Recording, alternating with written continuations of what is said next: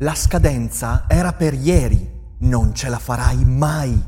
Fallirai miseramente. L'ansia ti consuma. Non sei all'altezza.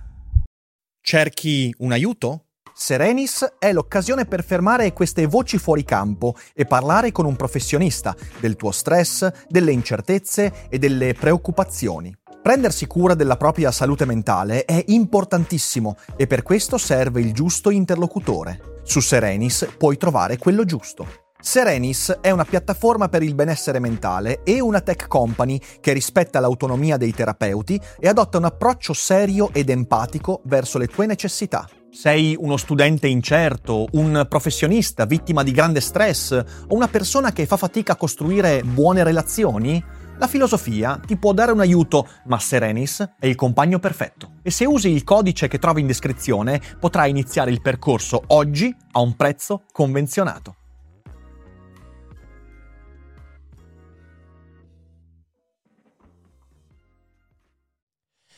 Capitano certe domeniche in cui vuoi riposarti, vuoi tenere la testa rilassata, non vuoi impegnarti in argomenti importanti e quindi non ti metti a preparare un daily cogito perché vuoi cucinare, vuoi leggere, vuoi rilassarti e quindi qualche domenica capita che si faccia una bella sessione di domande e risposte, ma ben lungi dall'essere una, una sessione di domande e risposte rilassata e tranquilla, e ho sbagliato.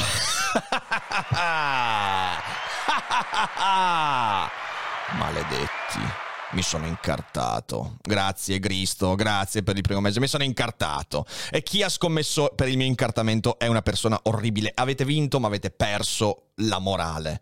avete perso la morale. Maledetti, maledetti. Marcello, una volta che punti su di me, eh vabbè, cioè nel senso, eh che cacchio. Vabbè, dai, dai, dai, dai. So, so, so, so, so.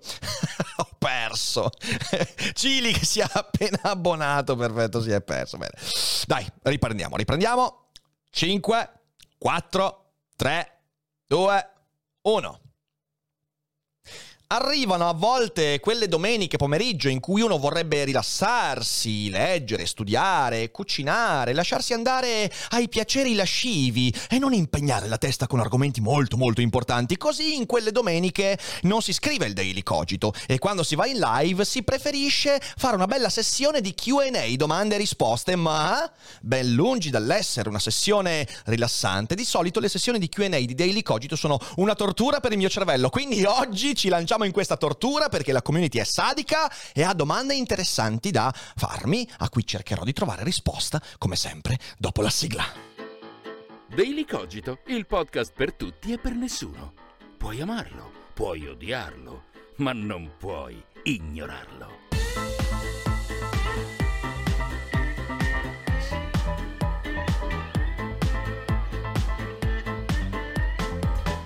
Bentornati, buona domenica a chi è in live, buon inizio di settimana a chi ascolta in differita.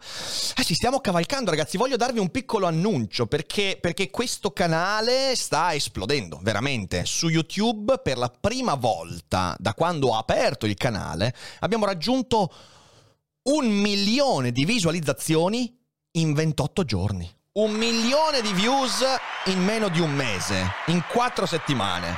È una cosa incredibile.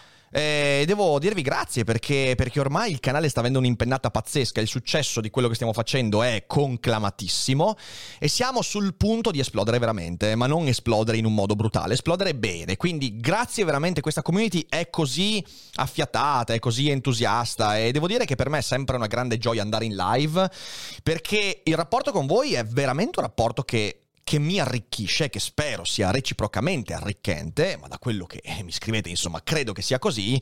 E insomma, come direbbe il buon René Ferretti, dai, dai, dai. Fra qualche settimana, anzi, praticamente meno di tre settimane, uscirà anche il mio nuovo libro per Feltrinelli,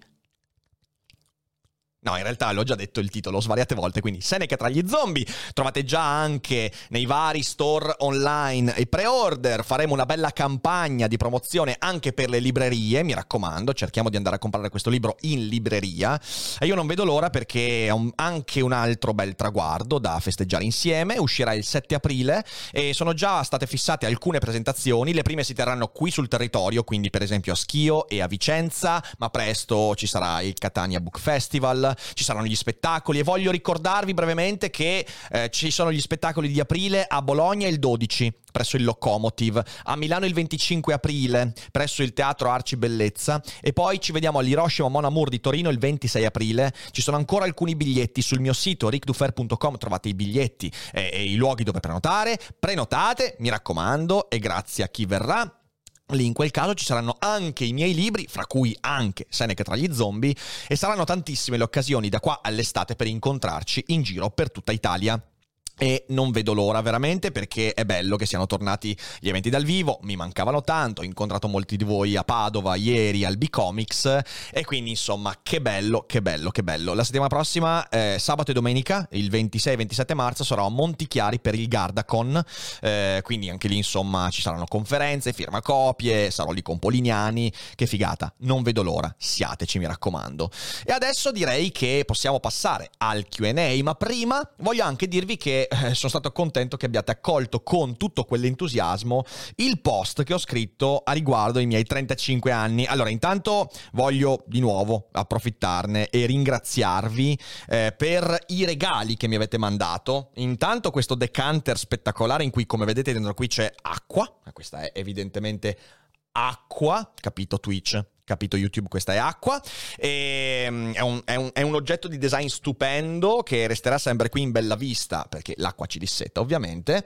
Non siamo come Herman Medrano che dice a casa mia beve acqua, so che è lavatrice. No, no, non è così.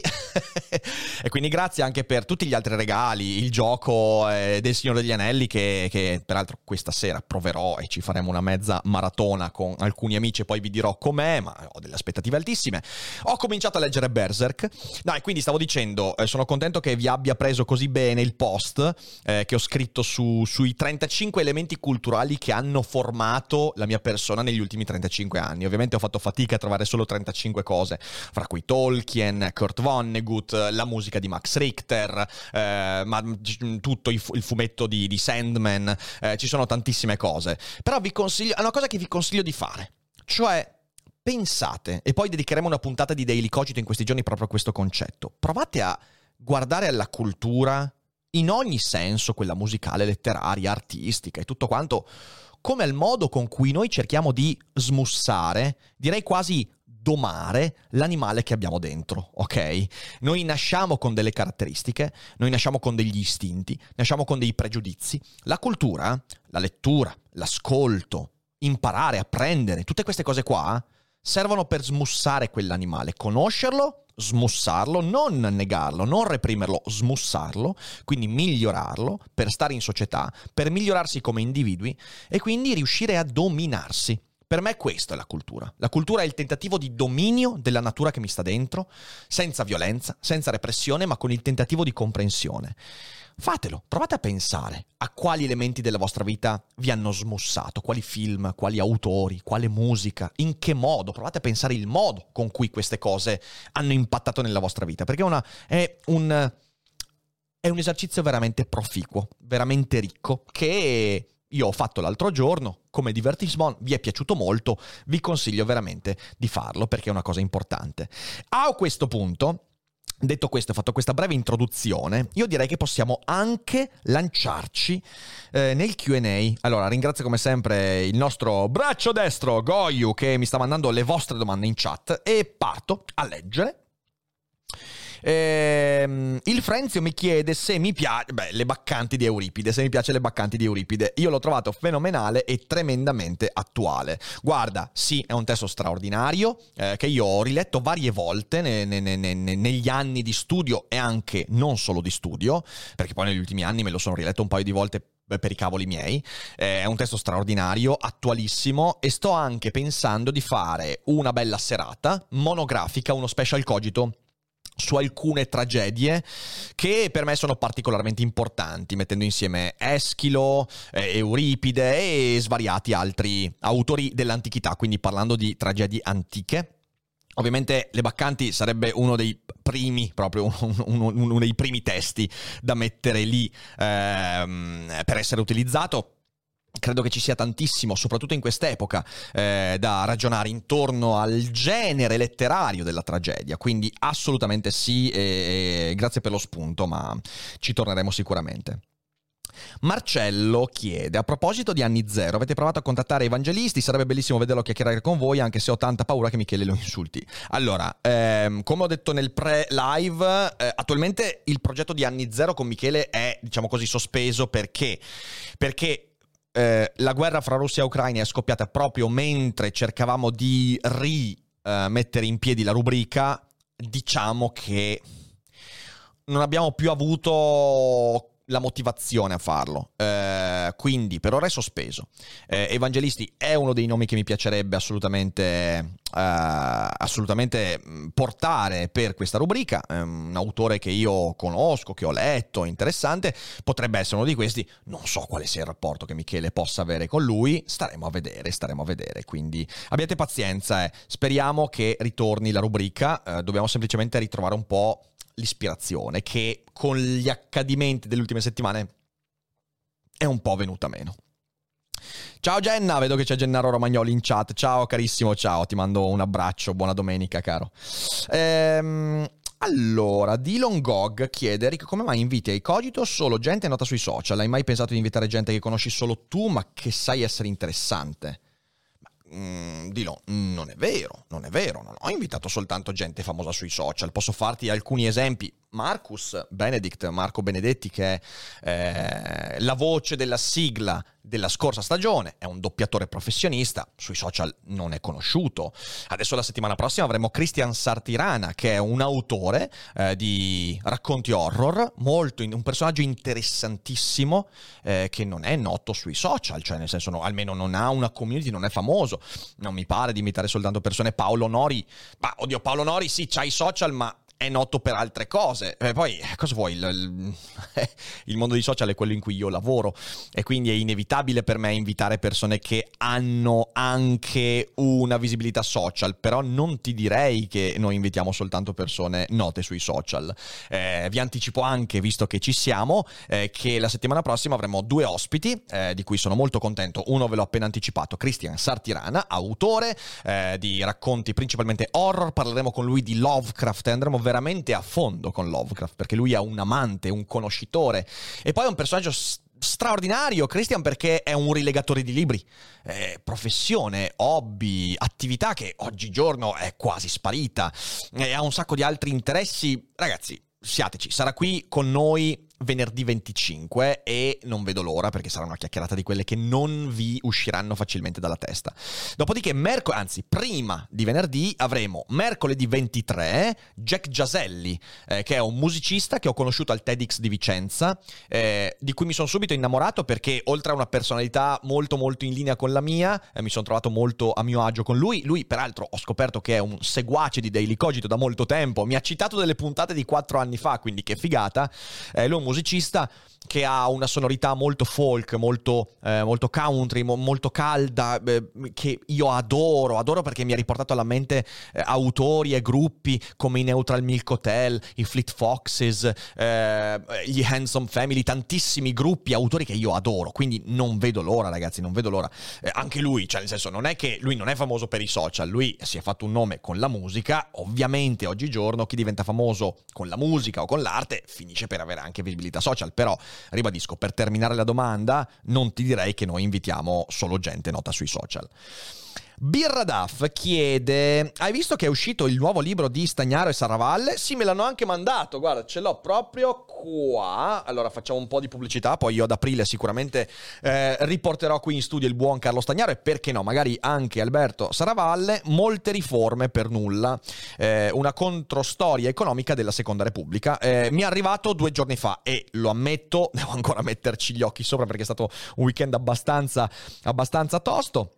Eh, quindi sì sì, eh, per terminare la risposta alla seconda domanda che mi fai, eh, ho intenzione di programmare un comeback di Stagnaro ai Cogito Studios. In realtà avevamo già detto di farlo a fine anno scorso, ma poi io ho avuto il Covid, è stato un casino e quindi niente, ma ritornerà presto, Carlo, devo sentirlo proprio in questi giorni. Eh, lo sclero totale chiede, tra l'altro, tra l'altro, proprio a proposito di Operazione Nostalgia, mi pare che come da molto tempo eh, la nostalgia sia una forza molto forte, che da una parte ci sia una generazione che vuole avere qualcosa a cui aggrapparsi per dare identità, dall'altra una generazione che non vuole andare avanti per abbandonare il passato? Eh, ma sì, guarda, allora, eh, questa è una cosa che io ho anche detto in passato. La nostalgia è un sentimento molto positivo quando si sa qual è il limite da assegnarle. Eh, nostalgia significa anche riconoscere il proprio passato, anche mantenere un legame con la propria storia. Nostalgia significa sapere che nella tua vita c'è una continuità. Quando io gioco a Mario Kart, per me eh, la passione che ho per Mario Kart e per la Nintendo in generale, come ho scritto anche nel post sui miei 35 anni, la passione che ho per la Nintendo ha a che fare anche con la consapevolezza che il me stesso di quando il mio corpo aveva 8 anni eh, è in qualche modo lo stesso me stesso di ora che il mio corpo ne ha 35. Eh, è più astrusa la frase di come volevo farla uscire, ma rende bene l'idea. Eh, la mia continuità psicologica è una cosa diversa rispetto alla continuità biologica e questa cosa qua dobbiamo rendercene conto perché spesso lo diamo per scontato e poi ci sorprendiamo. Eh, quindi la nostalgia ha questo aspetto, ti permette di riconoscere bene il tuo passato e di avere un'esperienza della continuità che la tua personalità ha in quella storia. Ovviamente la nostalgia diventa anche molto pericolosa.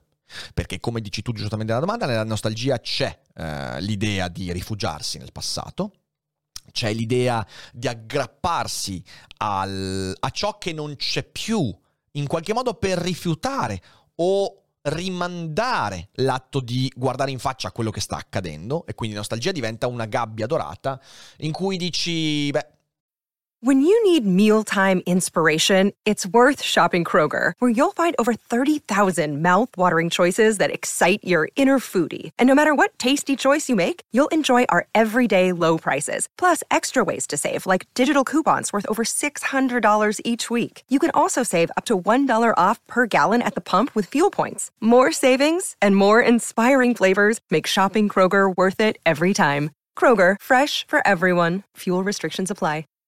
In fin dei conti c'è qualcosa di bello, non c'è più ma è bello e quindi diventa una fantasia. Quindi è molto molto rischioso lasciarsi andare alla nostalgia e credo che noi viviamo in un momento in cui la nostalgia sta diventando molto dominante. È una delle risposte, secondo me anche inevitabili, rispetto alle crisi che stiamo vivendo. Eh, ripensare all'infanzia significa distogliere lo sguardo da quello che oggi non funziona in te e nel mondo che ti circonda. Ecco, credo che sia importante non rendersene conto, eh, ma ciò non vuol dire demonizzare la nostalgia, come spesso si fa, eh, non credo che sia quello la risposta. Mogghino mi chiede se riprenderò il manuale del buon argomentatore, sì, assolutamente sì.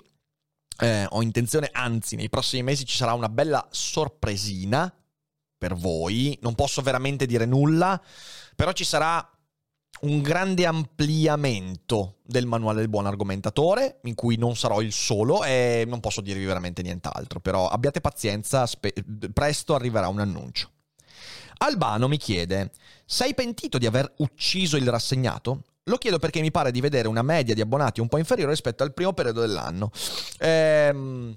No, per niente. Cioè, no, non sono pentito. Sì, abbiamo un po' meno abbonati. Abbiamo comunque una quantità di abbonamenti molto molto alta, quindi sono, sono molto soddisfatto dei risultati di, questa, eh, di questo periodo. Ehm, sono molto soddisfatto del fatto che siamo praticamente a 1800 abbonamenti senza il rassegnato, che è una cosa pazzesca. Perché? Perché feed, feed viene un po' meno seguito rispetto al rassegnato. Perché? Perché tira molto di meno. Perché in un momento. Io, guarda, avrei potuto tranquillo. Ti dico perché non sono pentito. Se io avessi continuato il rassegnato, in queste settimane, il rassegnato avrebbe sfondato con i numeri. Sono certo, perché è successo con le live in cui abbiamo parlato dell'argomento, eh, sono certo che avremmo avuto tranquillamente una media di 900.000 spettatori a live, indubbiamente. Quindi probabilmente, ma non è un ragionamento così matematico, probabilmente anche un innalzamento di, che ne so, magari 100 abbonati in più. Non credo molti di più. Eh, però, però mi sarei imbruttito esistenzialmente. Ehm, perché sarei stato costretto all'interno di una gabbia di informazione malata che avrebbe fatto male a me e a voi. Feed ci sta facendo bene. Non solo, Feed ci permette anche ogni tanto di fare dei ragionamenti sull'attualità, però non con lo scopo di fare spettatori, no, con lo scopo di informarci veramente. Abbiamo fatto una puntata straordinaria un paio di giorni fa su come la Cina sta vedendo la guerra fra Russia e Ucraina con Filippo Santelli. È stata una puntata in cui, cavolo, abbiamo letto della stampa cinese, ragazzi, ma stiamo scherzando. È tutta un'altra cosa rispetto a feed. Quindi il punto è, sì è vero, abbiamo sacrificato un po' di abbonamenti, magari spettatori, quindi anche un po' di guadagno, per guadagnarci in un altro modo, per crescere, per imparare. Io di feed sono orgoglioso, ma in una maniera che non avete idea, ragazzi. Sono proprio orgoglioso. Feed, oltre al fatto che, ripeto, io non, io non mi aspettavo che avesse questi numeri. Eh. Io, mi, io mi aspettavo di perdere molti più abbonamenti, mi aspettavo che non venisse seguita così tanto. E anzi, io invito eh, chi magari non ha o non conosce ancora l'esistenza di feed, la potete recuperare in differita su Twitch se siete abbonati, eh, in podcast su Spotify ed Apple Podcast se eh, ascoltate invece in differita e volete solo il podcast. Ehm, scoprite la feed, perché ragazzi, cioè nel senso io mi sento bene, io ogni volta che faccio feed mi sento bene, non vedo l'ora di andare ad approfondire, a guardare, a scoprire. Io prima con il rassegnato andavo in trasmissione un po' con l'acqua alla gola, metaforicamente parlando, perché, perché non mi dava un cazzo. E allora, per me, come sempre è stato, meglio sacrificare qualche spettatore che ti segue per i motivi sbagliati, che non... Eh, che, per, per, per, per però guadagnare per te, imparando, facendo un argomento che ti interessa veramente, scoprendo qualcosa, incuriosendosi, crescendo. Per me questa è il senso, io l'ho fatto molto spesso. Io vi ricordo che, vi ricordo che nel 2000, cos'era? Sì, 2017, la rubrica di punta del mio canale YouTube era evento. Ora qualcuno di voi so che se la ricorda perché, perché so che alcuni di voi mh, mm, seguono il canale da 6, 6 7, 8 anni, ok?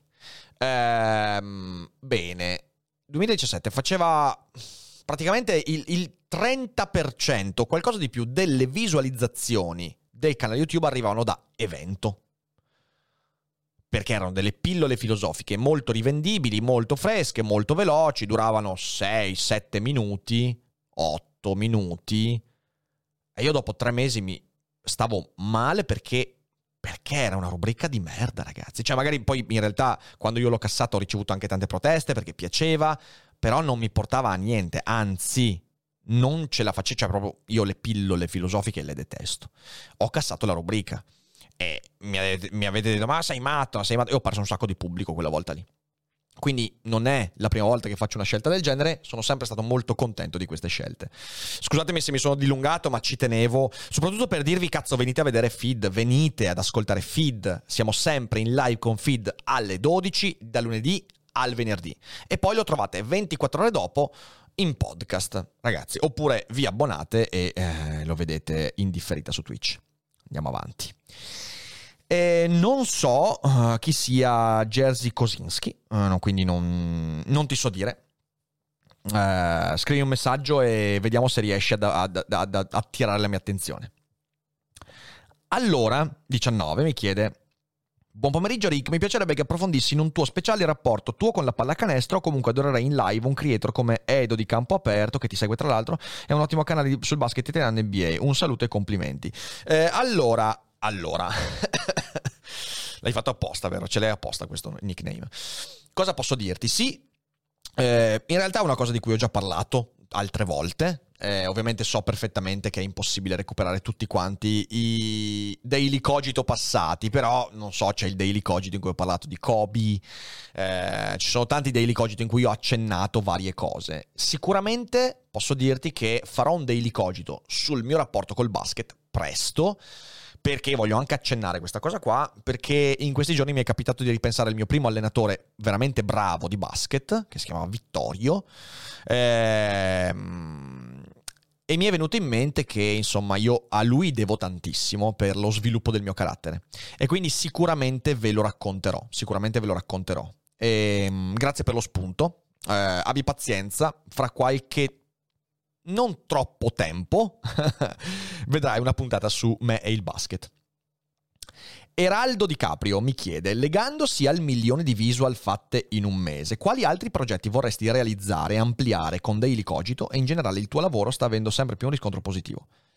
Quali altri progetti vorresti realizzare e ampliare con Daily Cogito? Allora, eh, come spesso mi è capitato di dire ultimi, ne, ne, nell'ultimo anno, soprattutto adesso noi siamo in una fase di mantenimento e crescita. Mantenimento e consolidamento perché eh, ragazzi, negli ultimi due anni i canali sono cresciuti tanto, tanto, tanto. Ehm, abbiamo raggiunto dei traguardi importanti e adesso bisogna consolidare quello che abbiamo fatto. E quindi quello che facciamo, la costanza con cui lo facciamo, la qualità che ci mettiamo, è tutta volta a consolidare il nostro rapporto con voi.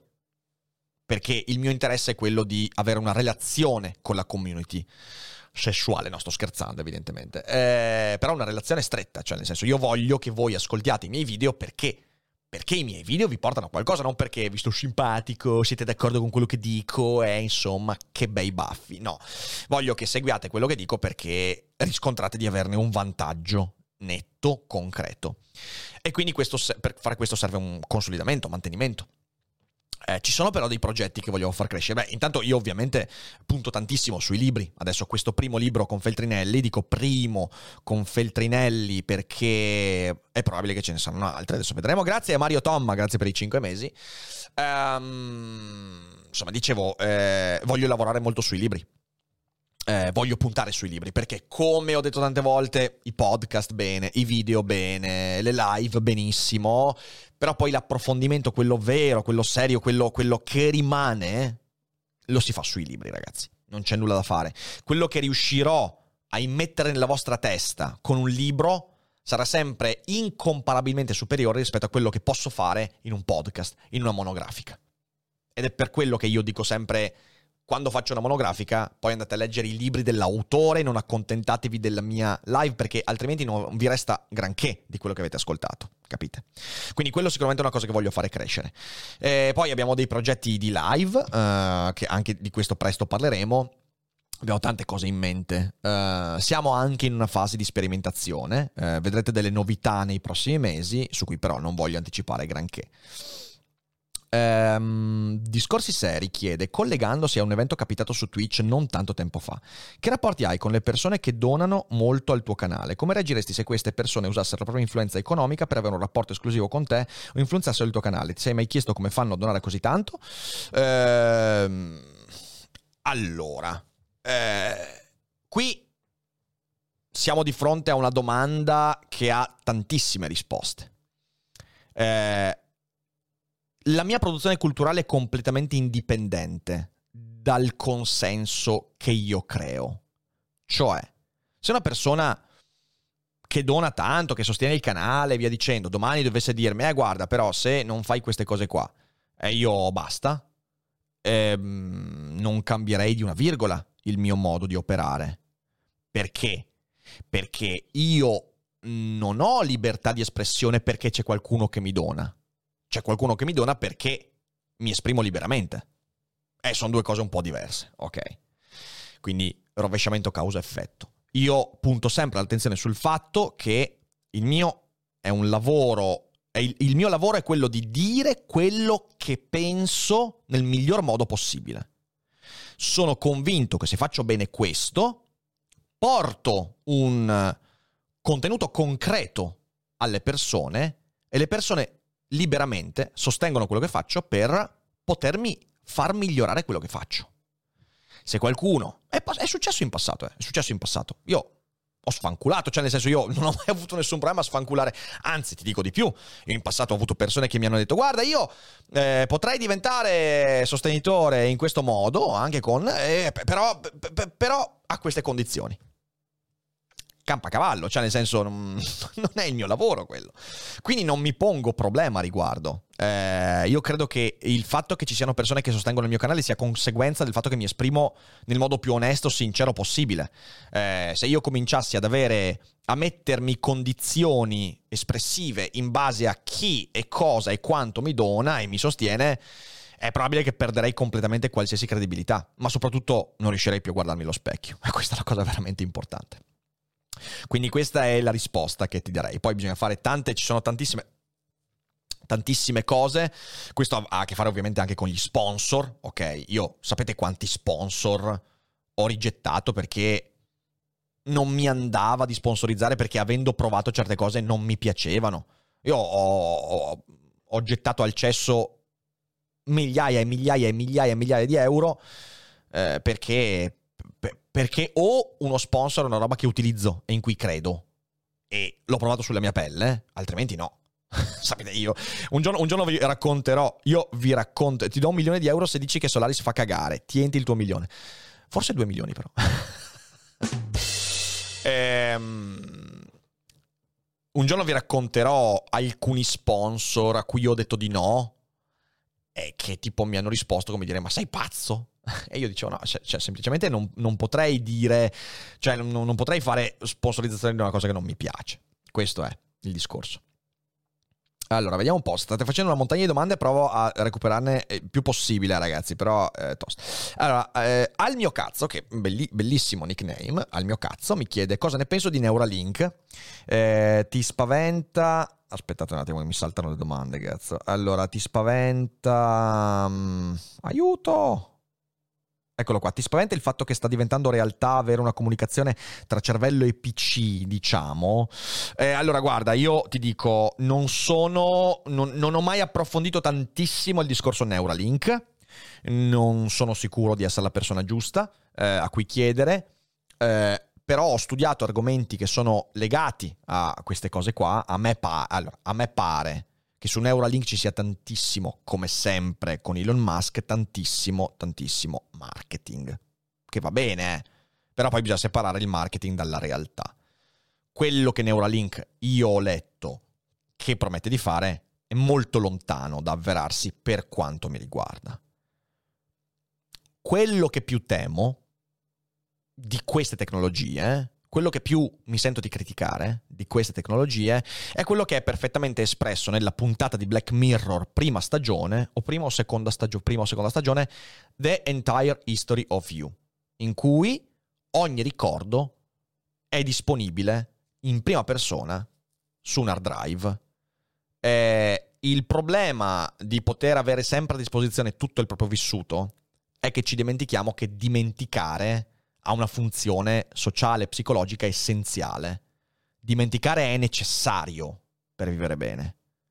Bisogna avere una memoria molto selettiva. Se Neuralink, ripeto, queste sono cose che ho letto, ma ripeto, non, non, so se sia veramente così. Ho letto alcune cose, alcuni articoli, alcune opinioni. Se Neuralink ha l'idea di creare un cloud dei ricordi e via dicendo, appunto, legando il cervello a un sostrato cibernetico tecnologico, io credo che sarebbe molto più difficile ricordarci il valore del dimenticare. Questo è uno degli aspetti. Poi ce ne sono tanti altri, eh, però ecco, questo mi sentirei di dirlo. I'm Sandra, and I'm just the professional your small business was looking for. But you didn't hire me because you didn't use LinkedIn jobs. LinkedIn has professionals you can't find anywhere else, including those who aren't actively looking for a new job, but might be open to the perfect role, like me. In a given month, over 70% of LinkedIn users don't visit other leading job sites. So if you're not looking on LinkedIn, you'll miss out on great candidates like Sandra. Start hiring professionals like a professional. Post your free job on linkedin.com/spoken today. Um, Walk Around chiede nei prossimi anni il tema dell'anti-aging diventerà sempre di più nelle nostre vite. Sempre... Quali sono secondo te le conseguenze nella società della percezione della vita per come le conosciamo adesso nel caso in cui riuscissimo ad allungare anche di qualche decennio l'aspettativa di vita? Beh, Walk Around, io... questo è un tema per esempio che tratto nel libro che esce... Eh, Seneca tra gli zombie che esce per, il 7 aprile. E c'è un intero capitolo dedicato a cose legate anche all'anti-aging, parlo proprio di progetti per esempio di Obre de Grey e via dicendo, del metabolismo cellulare e via dicendo. Io mi sono molto documentato, ci sono tantissime, tantissima fuffa scientifica in questa cosa qua, ok? Tantissima.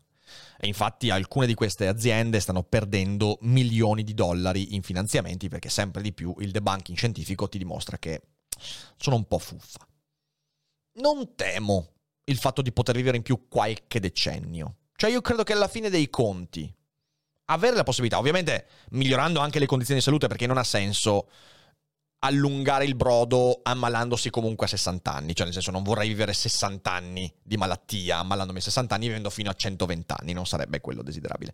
Però se l'allungamento di 2, 3, 4 decenni di vita, quindi ci portasse a un'aspettativa di vita di 110, 120 anni, 130 anni, però allungando anche il tempo in cui siamo in salute, non è una cosa così male.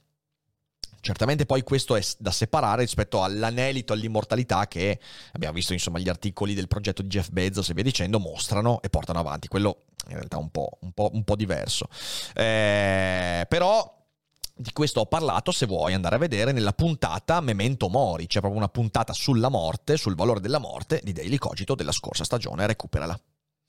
Tog si chiede, ti andrebbe di commentare un pochino i temi che vengono approfonditi in Magnolia? Faccio riferimento prevalentemente al ruolo del caso delle coincidenze della vita di tutti nel rapporto con il passato con il quale dobbiamo inevitabilmente fare i conti.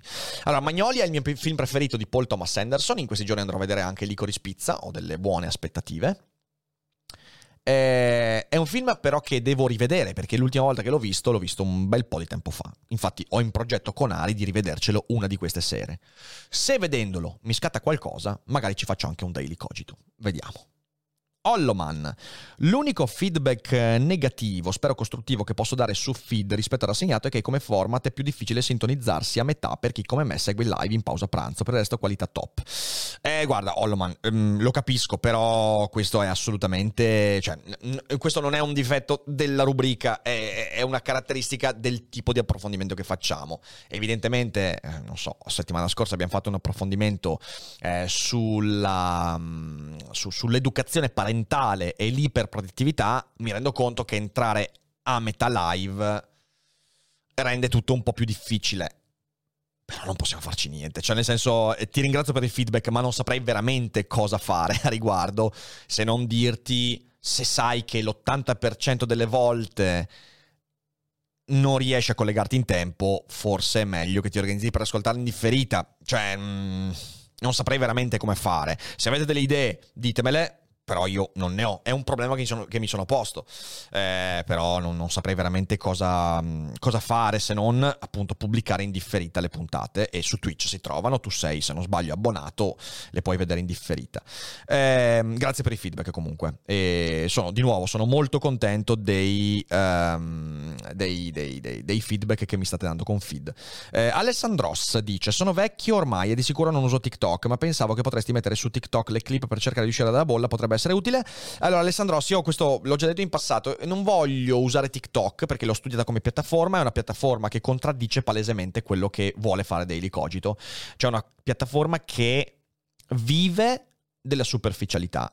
Ora qualcuno potrebbe dirmi, eh, ma anche Instagram, anche Facebook, ni, ni. Queste sono piattaforme pensate anche per un pubblico che ricerca la complessità. Ci vuole uno sforzo in più, ma si può fare.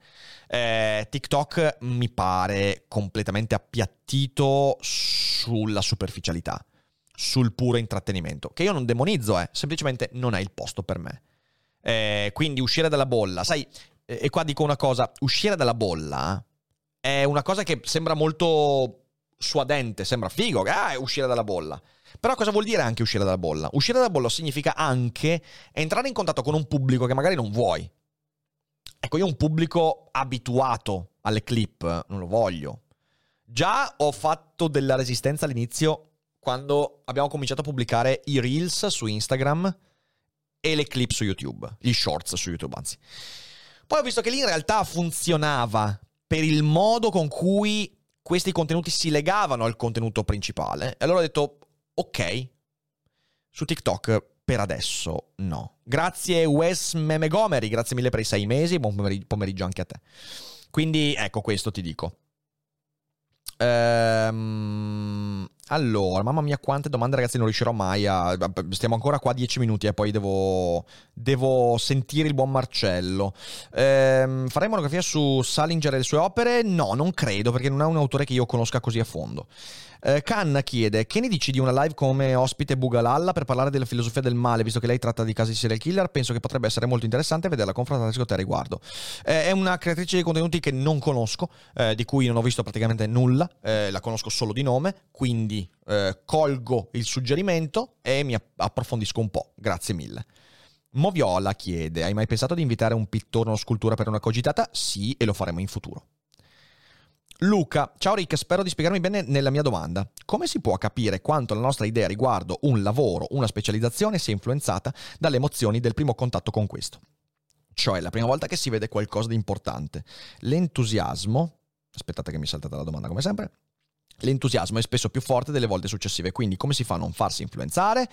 Beh, nella tua risposta, cioè nella tua domanda c'è già anche la risposta, sapendo frenare l'entusiasmo iniziale. Se vuoi, di questo io ho parlato nella monografica su Saramago. Cosa vuol dire lavorare a un libro? Vuol dire prima di tutto saper lavorare sugli entusiasmi dei, degli inizi, eh, che spesso minano alla base la nostra capacità di approfondire qualcosa.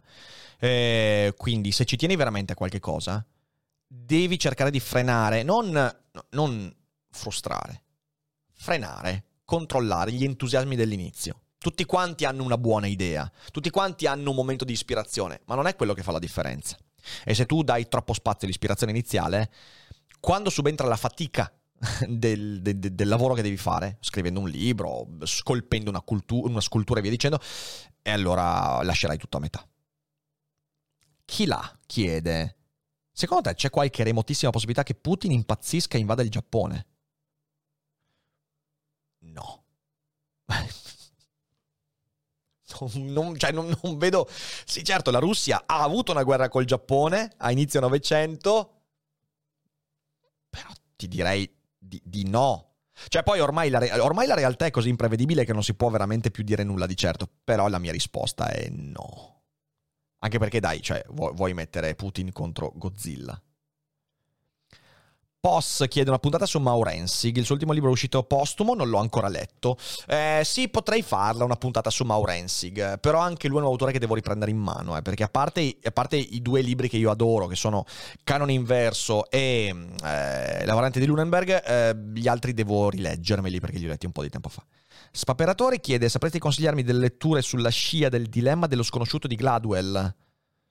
Uh, oddio, tutti i libri che parlano di, mm, de, de, del differimento dell'istinto, ehm, tutti i libri di Kahneman, per esempio. Pensieri lenti, pensieri veloci, ehm, fammi pensare. Eh, ce n'è anche un altro di Kahneman, che è l'ultimo che è uscito, non è razionalità, com'è che si intitola? Dannazione. Ne abbiamo parlato anche in un feed Porca miseria. Eh, comunque leggi Kahneman, se ti è piaciuto Glad- Gladwell Kahneman. Eh, rumore, bravo Birra, rumore, rumore, rumore di, di Kahneman. Eh, non è male. A quando cogitata con Guia Soncini, eh, devo ancora invitarla in realtà, perché poi eh, il suo libro l'ho letto mentre ero positivo Covid e mi sono dimenticato, poi devo, devo, devo invitarla. Eh, strapattone, facciamo altre due o tre domande e poi chiudiamo. Eh. Eh, e poi eh, c'è la tu per tu con Marcello. Vi ricordo mm, brevemente, se siete abbonati di livello 3 su Twitch, ehm, potete una volta al mese eh, richiedere una partecipazione a tu per tu, quindi chiacchierare in live a voce con il sottoscritto. E fra poco facciamo entrare Marcello. Ehm, quindi, Strappatone dice: Qualche giorno fa hai detto che stai gradualmente sostituendo la birra con il vino. Hai già trovato un vino che ti piace particolarmente? Se sì, quale?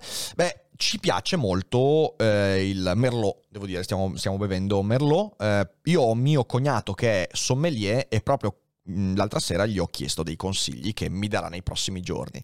Eh, quindi, mm, comunque, io amo i vini per accompagnare la carne, soprattutto.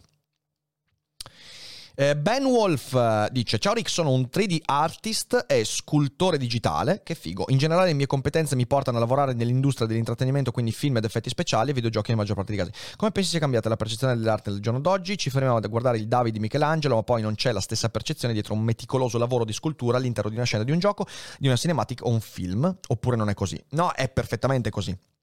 Questo dipende dal fatto che i linguaggi di produzione dell'arte sono molto più complessi oggi rispetto a ieri. Eh, cosa voglio dire? Voglio dire che uno scultore nel Cinquecento faceva una cosa che per quanto complessa e geniale poteva essere immediatamente riconosciuta come creazione di forma e tecnica artistica anche da chi magari non ha mai levigato neanche un sasso o mai modellato neanche la creta. Eh, oggi la creazione di un paesaggio di Shadow of the Colossus mette lo spettatore di fronte solo al prodotto finito. E le tecniche di produzione sono spessissimo molto nascoste. Questo secondo me è il problema grosso. Servirebbero più divulgatori dell'arte digitale e quindi persone che fanno capire al pubblico quanto lavoro e quanta difficoltà e quanta bellezza c'è dietro quelle cose. Questo secondo me. Poi anche qui c'è un vastissimo discorso da aprire. Eh, l'impatto della user friendly generation che ha completamente accecati a ciò che sta dietro un'applicazione di iPhone o un videogioco e via dicendo. Beh, è molto interessante questa cosa qua. Eh, un giorno mh, mm, ne parlerò magari con qualcuno, con qualcuno che se ne occupa. Eh, Blue Boy Roy dice: Fide è una rubrica che apprezzo e seguo appena posso. Mi piacerebbe sentire argomenti sulla matematica e l'utilizzo della matematica nella vita quotidiana. Grazie mille. Eh, sicuramente troveremo anche questo argomento. Grazie mille, sono contento che ti piaccia. Ultima domanda. Ciao Rick, cosa ne pensi del cinema di Shyamalan? Chiede Alex Hugot. C'è qualche film che ti è rimasto molto a cuore? allora, io detesto M. Night Shyamalan. Io lo chiamo sempre così. No, vabbè, non voglio fare name shaming. Eh, io non, non riesco a sopportarlo. Ci sono comunque dei film che ho apprezzato. Ho apprezzato, ho apprezzato eh, Unbreakable. A me Unbreakable è piaciuto. Mi è piaciuto soprattutto perché fu il primo momento in cui un film di supereroi rendeva più spessa la figura del supereroe psicologicamente. Mi è piaciuta molto quella cosa. Eh, mi è piaciuto il sesto senso, però è un film dalla rivedibilità praticamente nulla. Cioè, una volta che tu sai come finisce, il film perde quasi qualsiasi valore. ehm, cos'altro? Io. Science è un bel film. Io ho amato molto. Ecco, Science credo sia ancora oggi il suo miglior film. Però per il resto, Shyamalan io non lo sopporto non sopporto. Old è un film che ho odiato. Per quanto ci sia. Shyamalan c'è sempre questa cosa: c'ha un'idea interessante. Però il film vive solo di quell'idea. E tutto quello che sta intorno a quell'idea. Per me è quasi insopportabile. Se a voi piace Shyamalan, non prendetela. È una opinione mia personale, come sempre. Ok? È, è bello che bisogna specificare queste cose per evitare poi le reazioni. Però insomma, no, non è fra i miei preferiti purtroppo. E va bene così, e va bene così, va bene così. Cosa volete? Il bello del mondo è che è vario e le opinioni variano.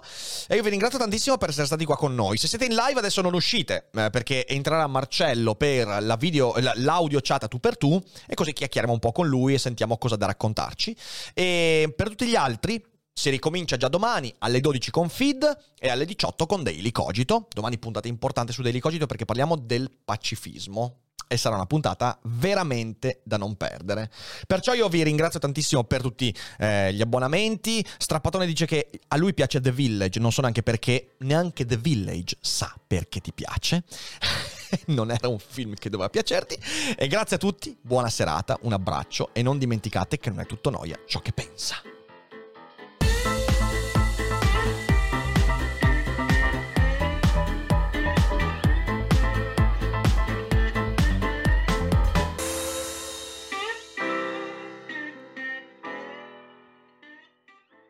E ora un consiglio dal Voice Network. Ah, lo stivale italico, il paese più bello del mondo. Ma com'è che ci sono 6 milioni di italiani che hanno scelto di starne fuori? Se vuoi viaggiare con le orecchie e scoprire la vita lontano dall'Italia grazie alla voce degli expat, sei nel podcast giusto. Io sono Pablo Cappellato e ti aspetto fuori dallo stivale. Ascoltalo sulla tua piattaforma di podcast preferita